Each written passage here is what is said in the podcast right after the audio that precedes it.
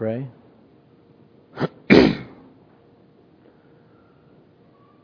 Father, help me as a desperate man, a desperate teacher who endeavors to unfold difficult subjects that you have revealed in Holy Scripture. May the end result be finding our rest in the grace of Christ through faith in Christ to the ultimate joy of our heart in the work of sanctification by your Spirit. In the name of Jesus, we pray. Amen. Last week we saw the Mosaic covenant being instituted and God giving Israel the law. We call it now the law of Moses, through Moses, the mediator, or the Mosaic law. That's my subject this morning. And I have a long introduction because there's a context in which I'm going to speak. First is that the law, God giving commandments, do this, do that, don't do this, has been, in my opinion, so misconstrued, misunderstood, and at times by the church even vilified as something just way off for God to do. The subject of gospel of Jesus Christ and then law, are they in contrast with one another? Or are they in a continuum? Is there something about them that fit just perfectly? And if so, how? That subject is one of the most difficult, I think, in the last 2,000 years of church history. Just Google gospel and law. We can say that now. Before, I would say go to the card catalog in a theological library and look at the literature on this issue. My guess is that right now, here this morning, there is confusion over this issue. Especially when I read a text like Romans 6:14 on the one hand, quote, "You are not under law, but under grace." Then on the other hand, I turn to Romans 3:31 and read, "Do we then overthrow the law by this faith?" By no means. On the contrary, we uphold the law. Which one is it, Paul? First, you say we're not under law, we're under grace. Then you say, by preaching faith in grace, have we abolished the law? By no means. We've established the law. Okay. So, the first step I want to take in this introduction is to say, we have to understand, I think, first of all, in the New Testament, the term law is used at least in three different senses with three different meanings in their various contexts. For instance, law in the New Testament could be used to refer to the Old Testament. In other words, all the Hebrew writings. In Romans chapter 3 verse 19, after Paul is quoting the Psalms and the prophets, he says, and thus the law condemns all. He just used the word law that way. He's referring to? The stuff he just quoted, which was part of the whole Old Testament.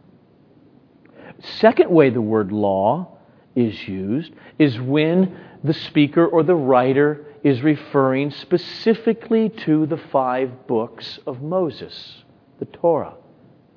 Genesis, Exodus, Leviticus, Numbers, Deuteronomy, technically the law, that which was delivered by God through Moses, Mount Sinai and during the wilderness wandering. For instance, in Luke 24, verse 44, then Jesus said to them, These are my words that I spoke to you while I was still with you, that everything written about me in the law of Moses and the prophets and the Psalms must be fulfilled. So he means their law means what the text of Scripture in the first five books said. That's what he meant by law. Or Matthew 5:17, quote, I have not come to abolish the law and the prophets in the Psalms, etc.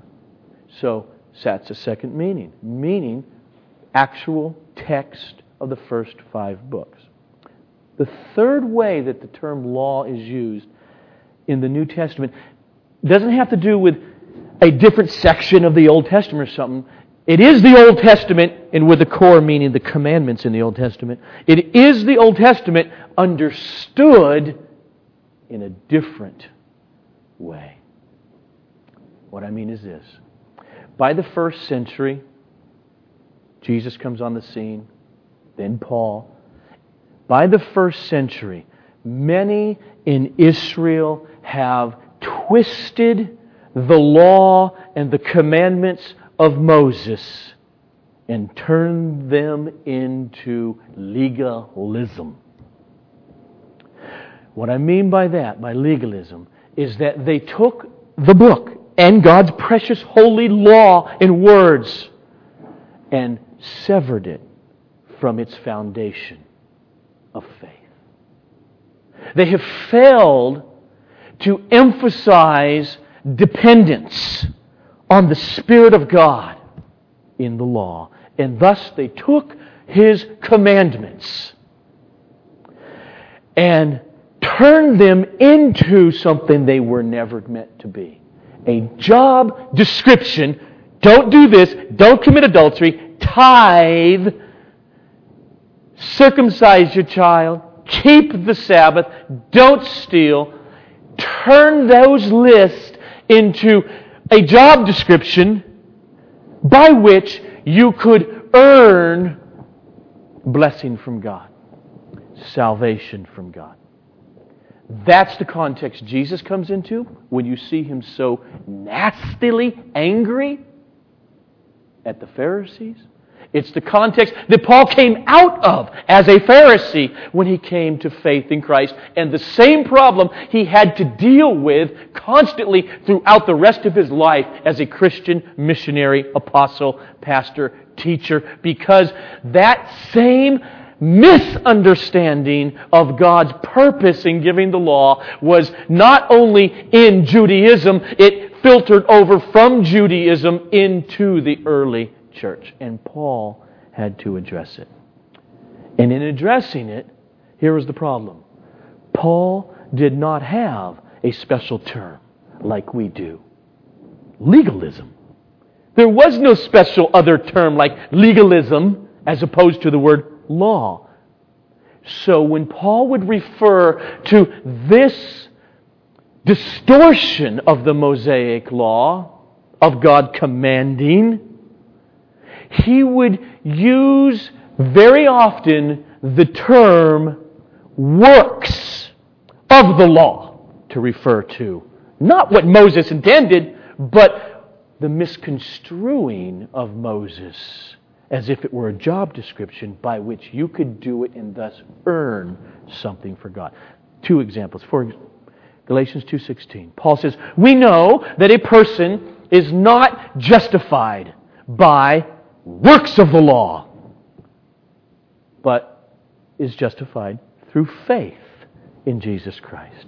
Galatians 3:2. Paul says to the Galatians, "Did you receive the Spirit by the works of the law, this legalistic approach to God, or by the hearing with faith.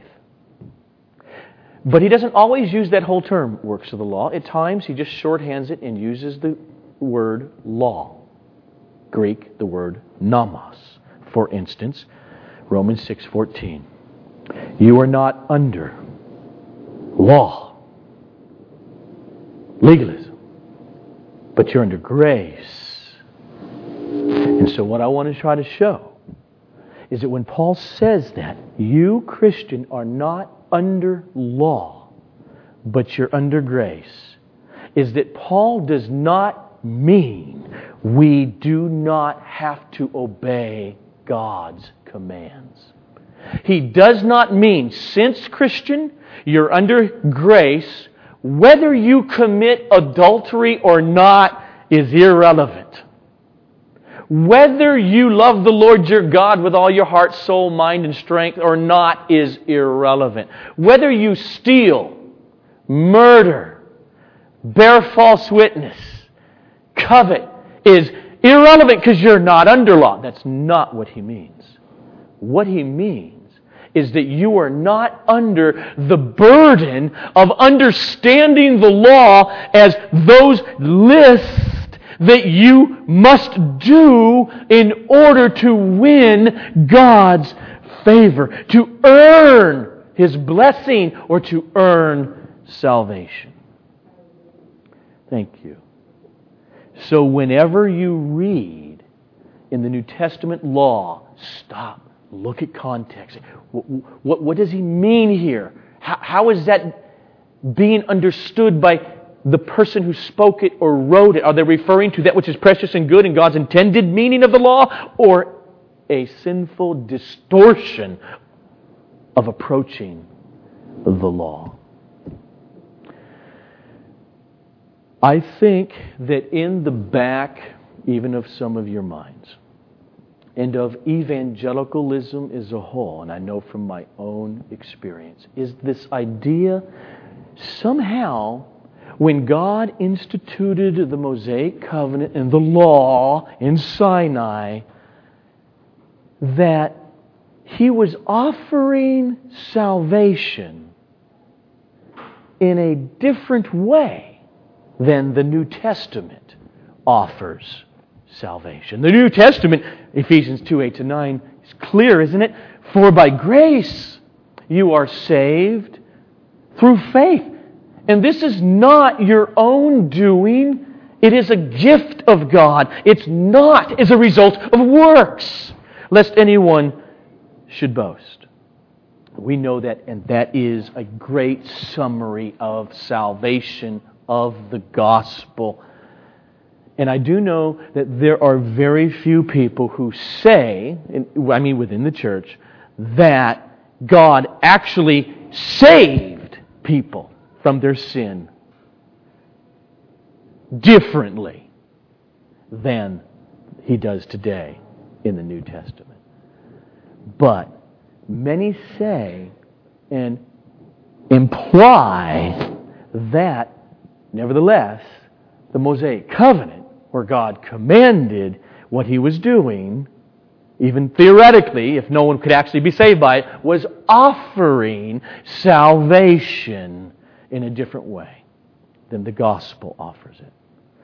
Virtually, virtually no one, there are people who have, but virtually no one understands that those people before Christ in the Old Testament that were saved or justified, like Abraham, by faith, or Caleb, or Joshua, or David, that those who were justified they all understand they were justified just like we. That is, by faith in God's grace. And that's it.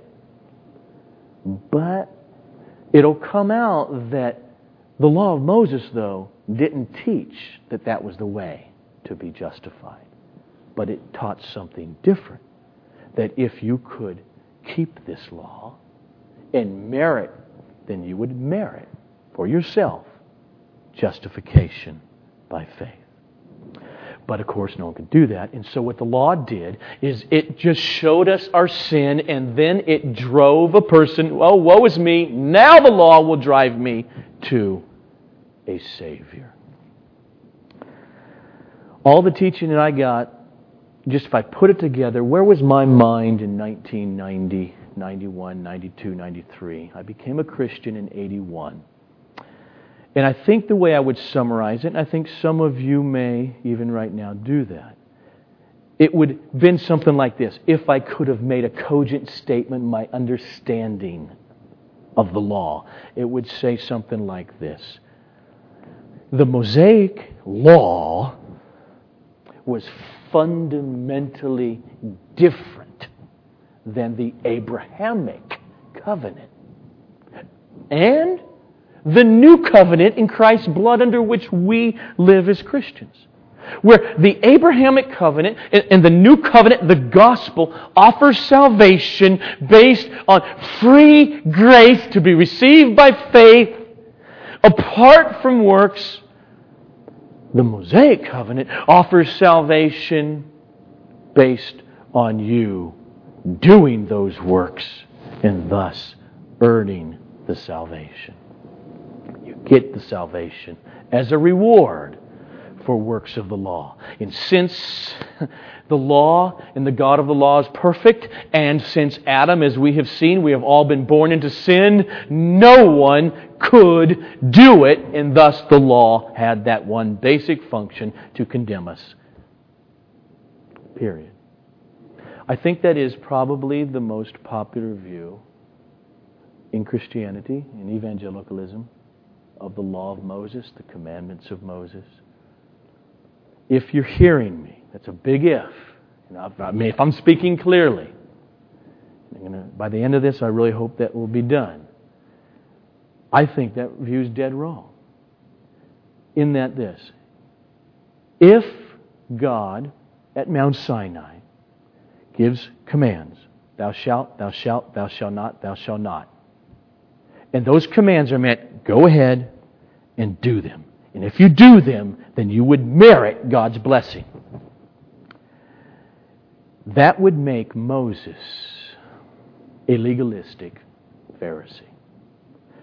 That would cause the law of God to be the very heresy that Paul was condemning in the book of Galatians. And worst of all, especially if you've been following the theme in this series, that would cause God Himself to be His own greatest enemy.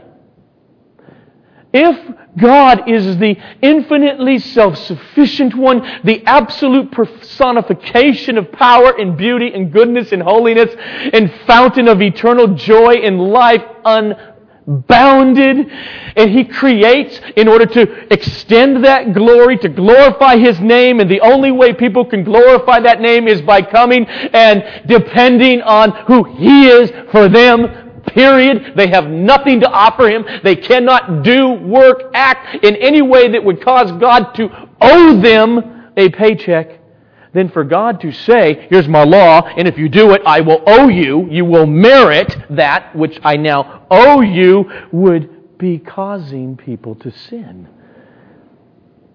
Directly and by the words of his mouth, beckoning us and commanding us. If that's clear.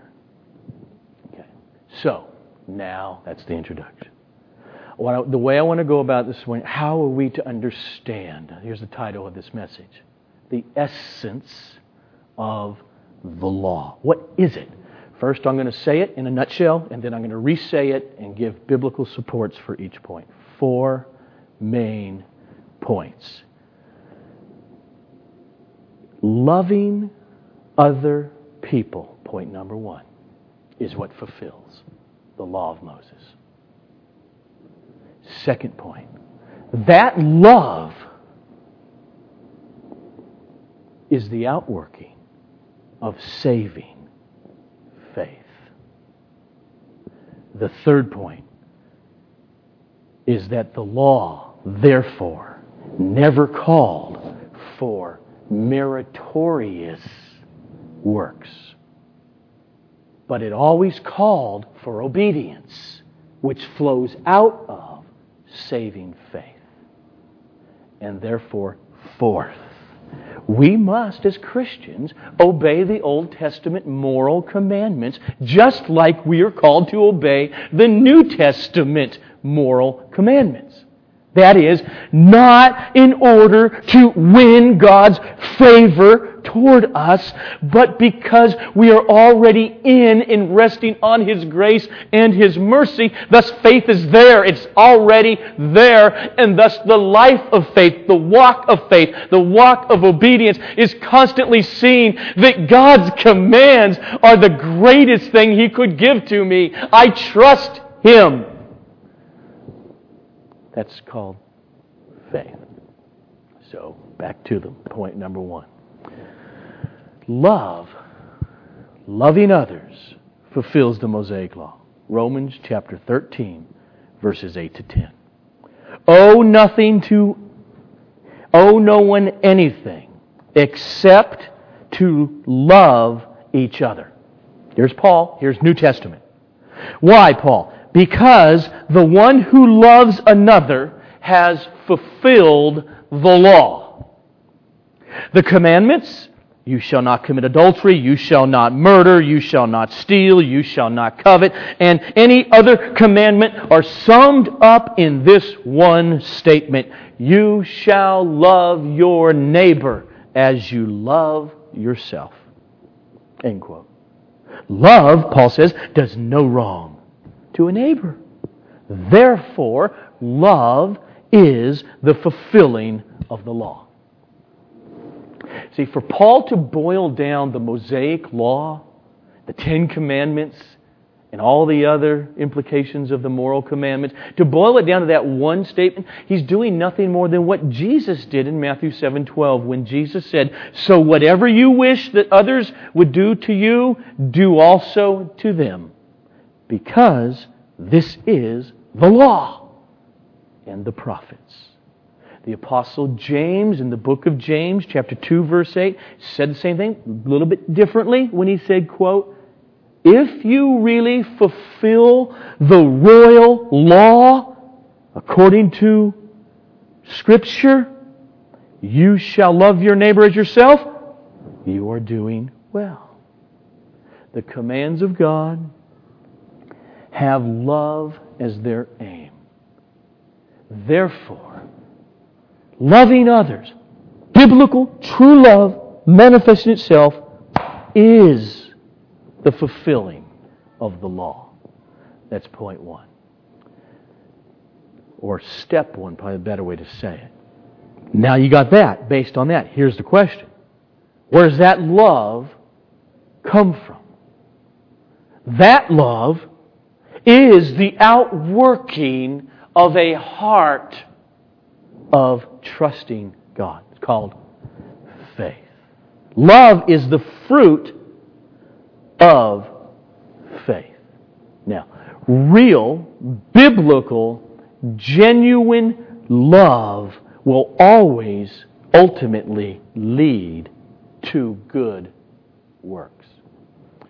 Notice how I said that. Because genuine love that we're talking about here is not synonymous with the good works. It is prior to it. It's deeper than it. It enables it. Let's just let me give you an example. If a, the good work of a genuine love of a person of faith is going to a homeless shelter and making plates of food and passing them to hungry people. That, you could say, is a loving act. That person is manifesting real love and fulfilling the law. But you see this outward act. Next to that person, you see a robot doing the same thing. The robot is grabbing dishes, mashed potatoes, it's programmed to do that, and then handing it to this something in front of the robot that it picks up. They're doing the same act. Is the robot loving? You know he's not. Can't. Love is the thing motivating that action in a person. And because that's true, that's why there are many people working for God and even working for others and feeding the poor who biblically, ultimately, yes, I know very precisely, are not doing it out of love. That's why the apostle Paul could say in 1 Corinthians chapter 13 verse 3, if I give away all that I have, and if I sacrifice my life for another, if I deliver my body to be burned, but do not have love, then I am nothing. Works of love The love that fulfills the law is not mere religious practice nor humanitarian service. Paul here says a person could die on behalf of another, evidently. Think about every other kind of thing you could do for another, and he says, and it not be love. Then what the heck is love, Paul? Love is that thing which is impossible. It is literally impossible apart from regeneration. That is, new birth. That is, that act of the Holy Spirit coming inside to live initially in seed form, which produces faith. That faith that says, well, you want text? 1 John 4 7. Listen carefully to the words in the sentence. Beloved, let us love one another. Because love that he's talking about, love is from God. And whoever loves has been born of God and knows God. Now, if we're going to be Bible people, we must be saying, hmm, there must be a sense in which the love he's talking about is not merely the good deeds and the good acts which you did as a pagan in which pagans or unbelievers do today. There's got to be something different, or else every time someone opened a door for you, gave you the eggs you needed to make that thing because you ran out of eggs as a next door neighbor, and they don't know Christ, then evidently they are born again. Evidently they are born of God. He must mean something different. The kind of love he's talking about, he says, is the kind of love that comes only from being born of God. Where there is no faith, vertical before horizontal, in God, trust in God, birthed by God, no heart for God, there is no true love. Love is the outworking of genuine faith. Let me give a couple key texts. There are many more, but just a few. Paul says it this way in Galatians chapter 5, verse 6. For in Christ Jesus neither circumcision nor uncircumcision counts for anything, but only, or in other words, what counts for everything, including salvation, is faith. Faith working itself out through love. Paul says, that, where's that love come from? It comes from genuine heart for God. His promises in the gospel of Christ.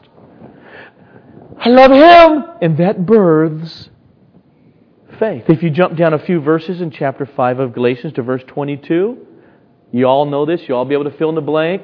For the fruit of the Spirit is love joy, peace. Love.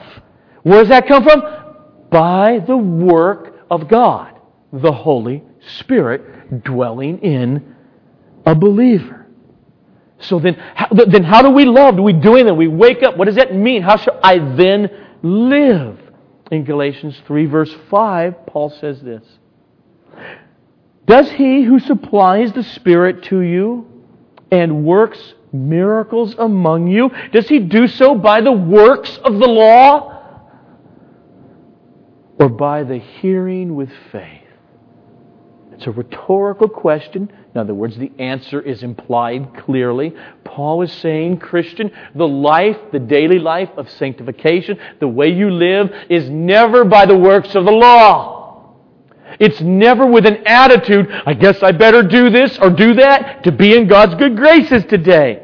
It is by responding to His commands and His promises in the precious gospel, constantly with a heart of faith, by the hearing with faith. He's saying the path upon which the Holy Spirit is operating, working in the Christian is along the path of the Christian's trusting, that is faith, trusting in God's promises written in Holy Scripture. Therefore, love, this love, is the fruit of the Spirit. And it is, and you can't separate these, it is the outworking, in other words, of faith, which is being and constantly being birthed by that same Spirit. So in 1 Timothy chapter 1 verse 5, Paul put it this way. The goal, the aim of our instruction. What is it, Paul? The goal is love. Why are you preaching Christ, Paul? The goal ultimately is this outflow of love that issues from, hear it, love is coming from somewhere that issues from a pure heart and a good conscience and a sincere faith. Only genuine faith is going to produce this kind of love. Now, I'm going to turn, you may turn or listen to, depending on how we hear it, Today and tomorrow and the next day and constantly, we may have different responses. Paul here defines in a nutshell love to us real, broken, sinful, horrid people as Christians at times. Verse 4, 1 Corinthians 13. Love is patient and kind. Love does not envy or boast. It is not arrogant or rude. It does not insist on its own way. It is not irritable or resentful. It does not rejoice at wrongdoing, but it rejoices with the truth. Love bears all things, believes all things, hopes all things, endures all things. So to spare you, I will use my life as an example. This is real nitty gritty of this sermon right now. Okay, what gets get practical? Here's practicality, and this is the truth, and this isn't an overstatement. I wake up every morning, and within sight of me not someone who's not Joe. It's Joe. It's called Joe's flesh. That word flesh in the New Testament, the way Paul used it means my sinful nature which still dwells within me, even if I am a true Christian, even if the Holy Spirit, God Himself, has also come now to dwell in me and thus caused a battle. Here's the thing. Am I a Christian? Do I have faith? Joe, you're, you're arguing, you argued in that sermon last Sunday that if you have faith, it issues forth in love, which is patient and kind. And when I wake up, with inside of me, my flesh hears 1 Corinthians 13:4 and it hates it. It abhors this idea that flesh can only do that. And it constantly is saying to my conscious mind, which is going to cause me to will and to act, yuck! My flesh is telling me the world should serve your needs. Period. Not love is patient and kind. And I don't feel kind. I feel irritable. I feel a million miles away from God. I, I don't have time for other people. What about my future the next four hours? So, what do we do? What is the Christian life? Like, it is fight the fight of faith. What do I mean? Since I know that, since it's welling up with me, and that's why Bible theology, understanding the gospel and justification and sanctification and the fight of faith is so important because now it informs me on what do you do, Joe? You get your face in the promises of God prayerfully. You say, God, I'm a yucky, disgusting sinner, and if you let me go even today, 30 years down the line of my Christianity, I'm hopeless. I can't love. I will be sinning all over everybody. Please let your Spirit come and cause my heart to come alive to the truth of your promises. Like, just give you an example. You read in Hebrews chapter 13, verse 5. God says this, and He says it to Joe when he's getting out of bed. And the question to Joe every day is Do you, this is what, this is what faith is, do you trust what God says when He says, I will never leave you nor forsake you? Well, there's a starting ground. Father, you said you would never leave me nor forsake me.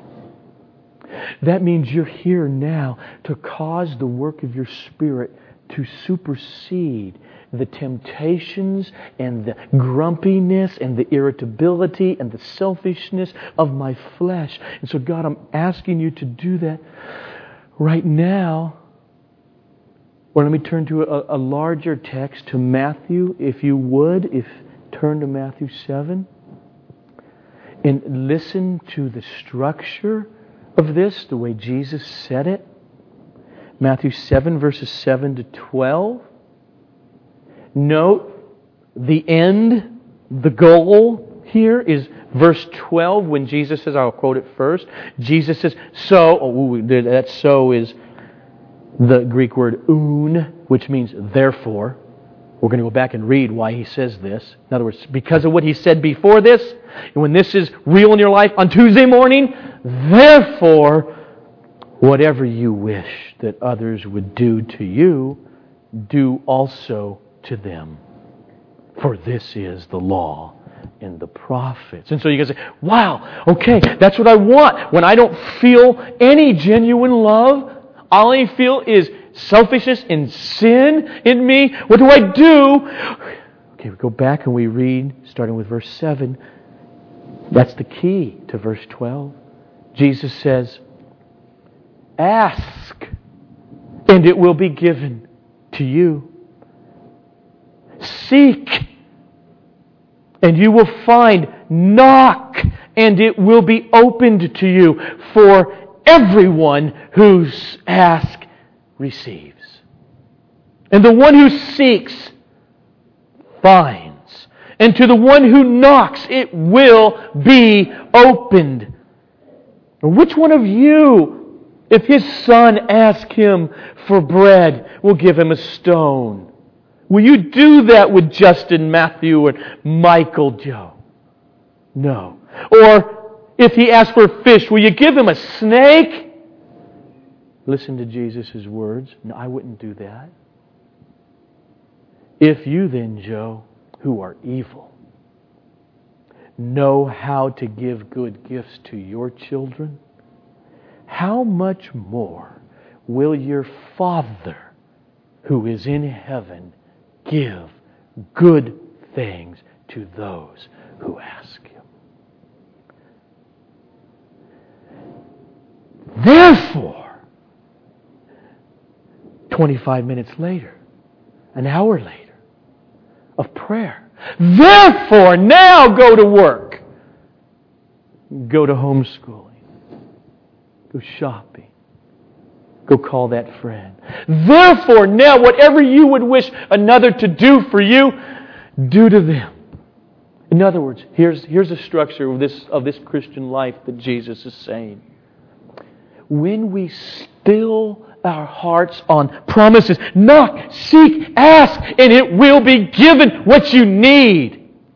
When we still our hearts on God's got my future in His hands, meaning the next four hours, the next 40 years, God's future, His bright, sovereign, fatherly, caretaking future, He promised it. Oh, my heart now is in a state of faith. I'm resting in it. When that happens, now we can love again today or for the next hour.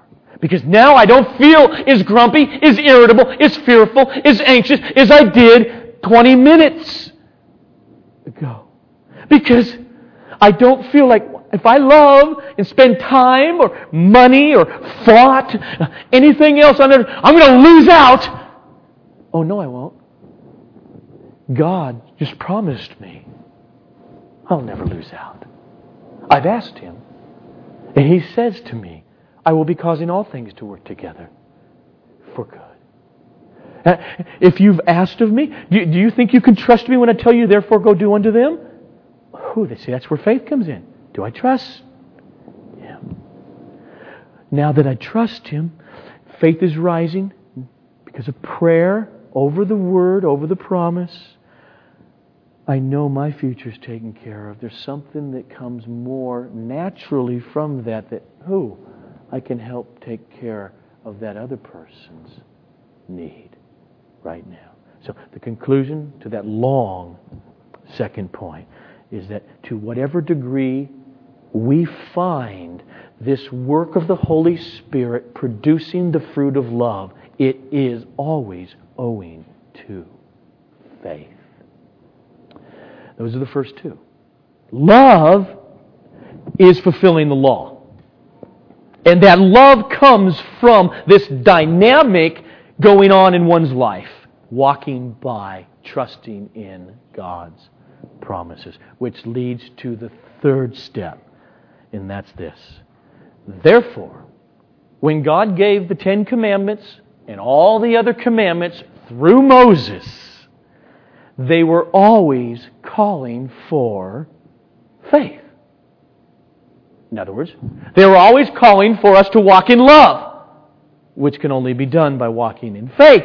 Therefore, they're always calling for faith. If love is what the law ultimately is aiming at, and faith is the only way to truly walk in the love God is talking about, overflowing from a relationship with Him vertically to others, then the law of Moses was always calling for a response of faith in the heart and not a response of meritorious works. I want you to turn to Romans chapter 9, verses 30 to 32, where the Apostle Paul, I do not know how to give you a clearer text of Scripture to say exactly what I have been saying the last 30 minutes. Starting with verse 30, Romans 9, here's the Apostle Paul. What shall we say then? That Gentiles who did not pursue righteousness have attained it. That is, a righteousness that is by faith. But that Israel, who pursued a law that would lead to righteousness, did not succeed in reaching that law. Why? Note that question why is not mine. It's in the Bible. It's Paul's. Why, Paul? He answers it because they did not pursue the law of Moses by faith but as if it were based on works. We'll go back and read it slowly again. Verse 30. What shall we say then? That non Jews, the Gentiles who do not have the books of Moses, don't have the Old Testament, they weren't looking for righteousness with the one true God. They're pagans. They're worshiping Greek gods and Roman gods or no. They don't care. On the one hand, right? Now, flashback to Jesus' ministry. The Jews, they're caring. The Pharisees care. They're pursuing some type of a righteousness. We tithe meal and cumin in. They care. That's what he's saying. Gentiles, they're not even looking for being justified for being right with God, this righteousness with God. They're not looking for it. Then the gospel goes out to all of them and preaches the gospel of faith in Christ.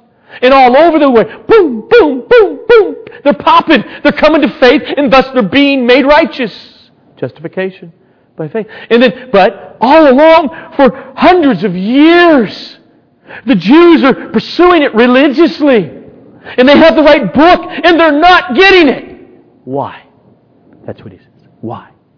Because they did not pursue it by faith. But, and here's the two key words, this one little phrase. You can see it in English, and it's there in the Greek.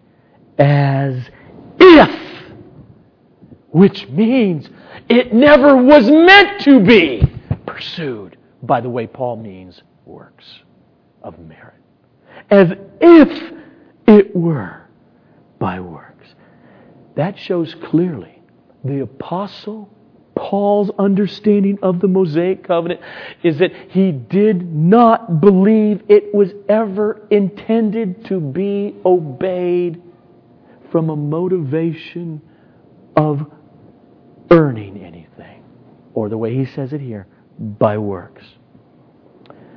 If you try to use love the Lord your God with all your heart, honor your father and mother, keep the Sabbath holy, do not murder, do not steal, do not bear false witness. If you try to use God's commandments as a job description in order to show your worth, in order to earn His favor, you will be doing by definition something that the law itself opposes. Not keeping. The law itself is against the works of the law. It never commanded anyone to merit anything. It only commanded us to trust the commander. And they're utterly different. The law is based on faith in God's promises, not on meritorious works. In Romans 9 30 to 32, the mistake that Israel made as a whole was not that they pursued the law of Moses. The mistake is that they pursued it in the wrong way, with a wrong motivation, a wrong heart. They thus missed the whole thing. And that's why the law, which pointed to Christ constantly, when He came, as He's going to say the next verse, they stumbled over Jesus. They couldn't see Him for who He was as a whole. That's Paul's meaning. That's what Paul thinks of the Mosaic law. Let's go to the law itself. Because see, if Paul is like totally reinterpreting and reading into the scripture something that was never there, I think we're in big trouble. So we turn back to the book of Exodus. Remember, we've seen this last week. God on purpose delivered Israel, and He wanted to deliver them with ten plagues, etc., and through the Red Sea. That's how He wanted. He wanted to demonstrate His power, His miraculous working, saving, delivering power. Why? So that He can kind of say, Now do you trust me? Do you see who I am? Trust me. Listen to how Exodus 14:31 says what I just said. Israel saw the great power that the Lord used against the Egyptians, so the people feared the Lord. And they believed in the Lord and in his servant Moses. And so, when the Ten Commandments themselves begin with, quote, I am the Lord your God, who brought you out of the land of Egypt, out of the house of slavery. You shall have no other gods before me. That's the preface of the Ten Commandments. What he is saying? Do you remember? Do you remember? Okay, therefore go on trusting me now. That's the logic of the law. You don't need any other gods. Don't have any other gods before me. There are no other true gods. Trust me, Israel. So the Ten Commandments, as he gets them now, are based on that faith. The Exodus, deliverance from Egypt, is the foundation. He's calling for faith in the hearts of his people, Israel. Just like the New Testament's moral commandments are flowing out of, based on the exodus of the cross in the resurrection. Did you wake up and find yourself a believer one day? If you didn't, you're not a believer yet. But if you are a believer, you know that He died for me. That's the foundation of the rest of your life, which is on grace, beckoning, trust me, trust me. Don't commit adultery, trust me. Don't steal, trust me. Love your neighbor as you love yourself. Trust me. That's the foundation not only of the New Testament moral commandments, but it had always been the foundation of the Old Testament moral commandments. The meaning of the sign of the Exodus is like the meaning of the sign of the resurrection of Christ. The foundation of trust me. The commands were always causing, calling for confidence in the God of the resurrection of the Exodus. Go on. Trust Him. Look in Deuteronomy chapter 1, verses 29 to 32. See how the law itself talks. See how Moses, what he says here is towards the end of after the Exodus and then the 40 years of wandering in the wilderness, in the desert. Moses recounts why and what happened, starting with verse 29. Then I said to you, Do not be in dread or afraid of them, the enemies they're supposed to conquer. The Lord your God, who goes before you, trust Him. He will Himself fight for you, just as He did for you in Egypt before your eyes. See it? Future. You can go. God's going to fight. Oh, you need some security for that? Do you remember Egypt? You think he's going to fight tomorrow for you? Do you remember the cross? Do you remember the resurrection, Christian?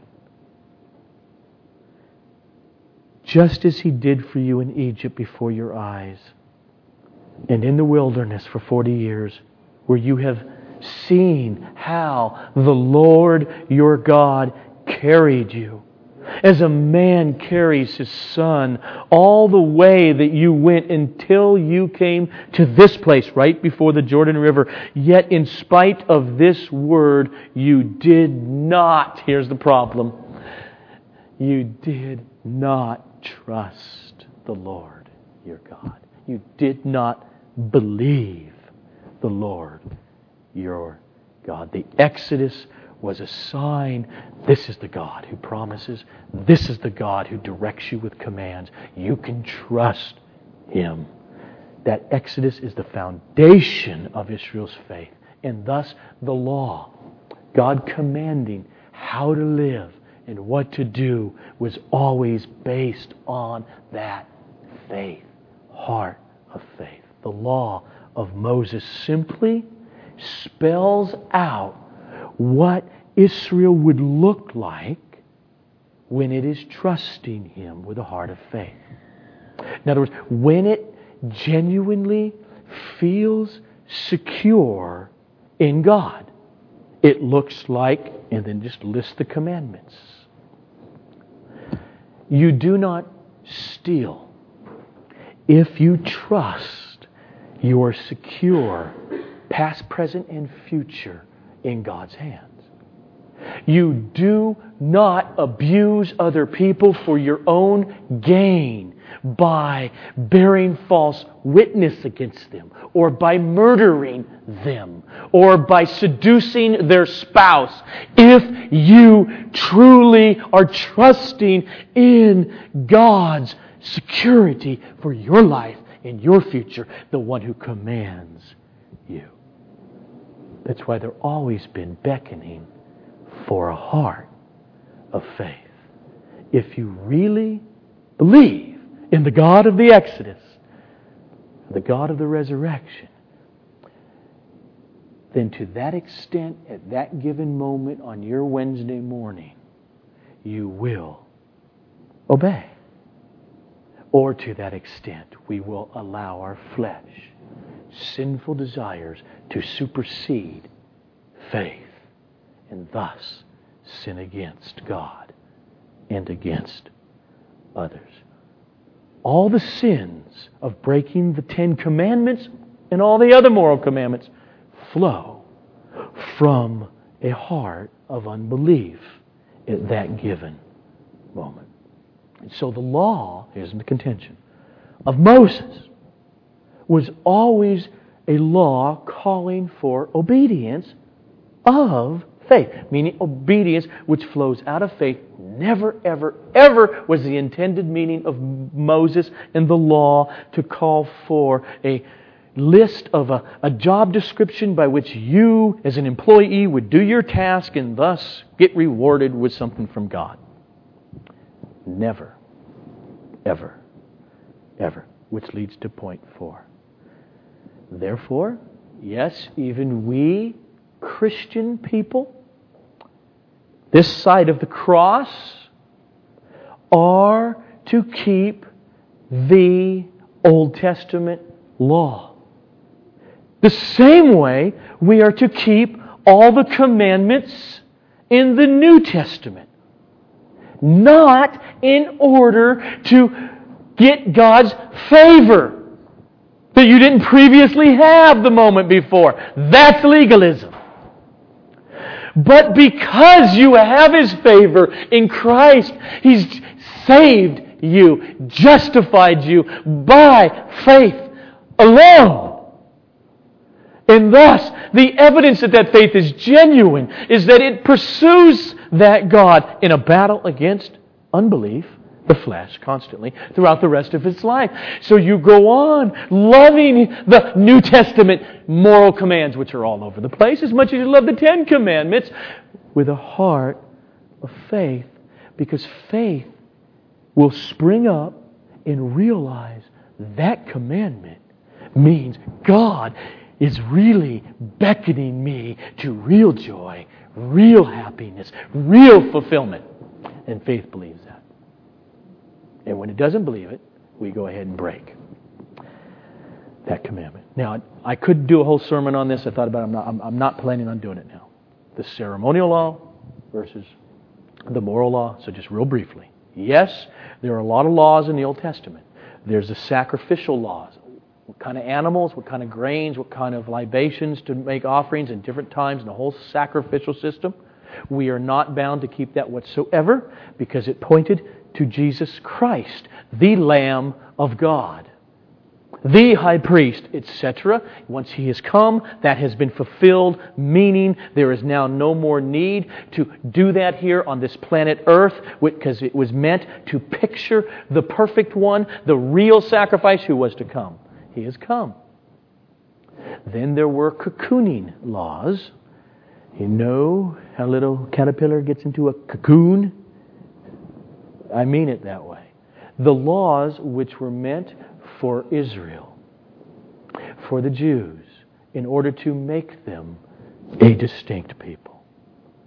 The circumcision law, the dietary laws, the festivals, that made Israel a separate people who would not mix and mingle but would remain separate. God gives them these laws. When I say cocooning and cultural laws, I mean that every one of those laws, that if you think about it in and of itself, there's no moral implication. Whether you eat a pig or a lobster has no morality in and of itself. Now, it would if God said, I want you to not eat that, but I mean in and of itself. Whereas laws like, do not walk up beside an innocent person and swing a baseball bat and take their head off, called murder. That has moral implications in and of itself. Stealing, thievery, covetousness, etc., all do. Those other laws that just made them distinct fall away in the gospel. But the vast portion of laws in Moses are moral laws. And even the law of Moses itself makes distinctions between these non universal moral laws. Says this is just for you. If you get a visitor that comes to your land, they're not bound to keep it, blah, blah, blah. Then the moral laws, ooh, it doesn't matter. Anyone who comes to live in your house, live in your land, Israel, this law applies to everybody, Jew or Gentile. And so, as I'm going to close, I'm going to come back to law again next week. I think that makes you happy, or I don't know.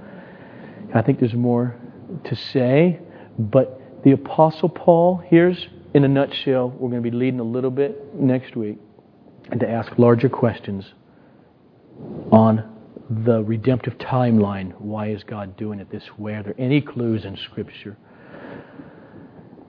But Paul saw, and we should see, that the law of Moses written down now on pages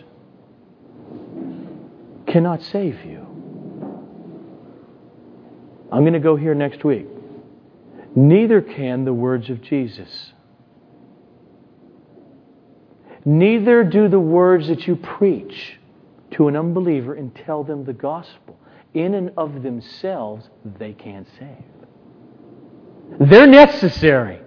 But only God the Holy Spirit will bring people to saving faith. Paul saw that the law, which is holy, it's righteous, it's good, there's nothing wrong with it. It always called for faith, that was his intention, but the law itself couldn't make you believe. And that's why it just condemned the vast majority. For instance, Romans chapter 8, listen to how Paul said it. This is what he means by the letter kills, and it does. If you just have the letter of the law, you just know, I know what God said, and that's, and you're left to yourself, you're, it's over. You're dead. You're, you're, it's over. You can't do it. It's impossible. I tried to make that point earlier. Love is impossible. Apart from regeneration. Romans chapter 8, starting with verse 1, Paul says, There is therefore now no condemnation for those who are in Christ Jesus. For the law of the Spirit of life has set you free in Christ Jesus from the law of sin and death. Because God has done what the law, weakened by the flesh, could not do. What could the law not do? That is, by sending His own Son in the likeness of sinful flesh and for sin, he condemned sin in the flesh. Why? In order that the righteous requirement of the law might be fulfilled.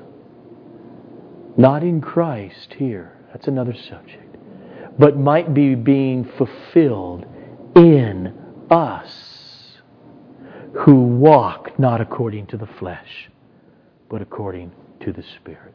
So the Apostle Paul teaches that Christian people are not a lawless people. We are a people who are being sanctified. A people, in other words, who are experiencing the fulfilling of the law by the power of the Holy Spirit through faith. And Paul says, You want to know what it looks like? Turn to Galatians 5. It looks like this. These people are people because of the work of the Spirit and thus fighting the fight to trust in His promises are not giving in constantly over and over without a battle to the works of the flesh, which are the breaking of the commandments all over the place. But instead, what is going on is that there is fruit by the Holy Spirit being borne in them and through them. And so, that's why we Christian people who have been justified like Abraham and like Moses and like David by faith alone, who now are indwelt by the Spirit, can open up the book of Psalms and know that that's a brother praying on our behalf the way we ought to even think and pray today. For instance, as I close, the law of the Lord is perfect, reviving the soul. The testimony of the Lord is sure, making wise the simple. The precepts of the Lord are right, rejoicing the heart. The commandment of the Lord is pure, enlightening the eyes. The fear of the Lord is clean, enduring forever. The rules of the Lord are true and righteous altogether. More to be desired are they than gold. Yes, than much fine gold, sweeter also than honey and the drippings of the honeycomb. And moreover, by them is your servant warned, and in keeping them there is great reward. Father,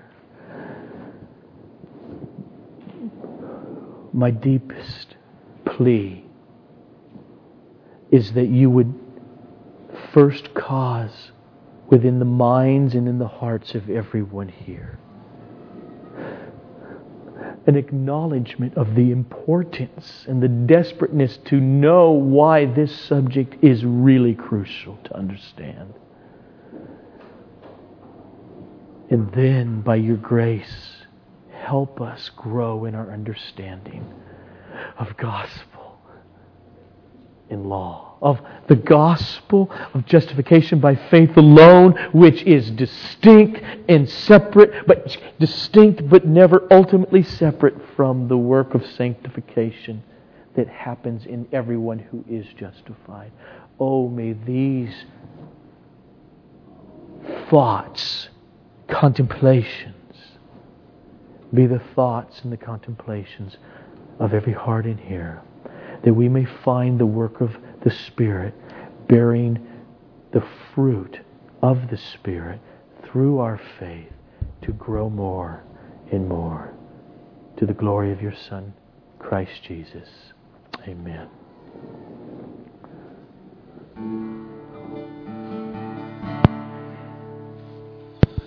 Take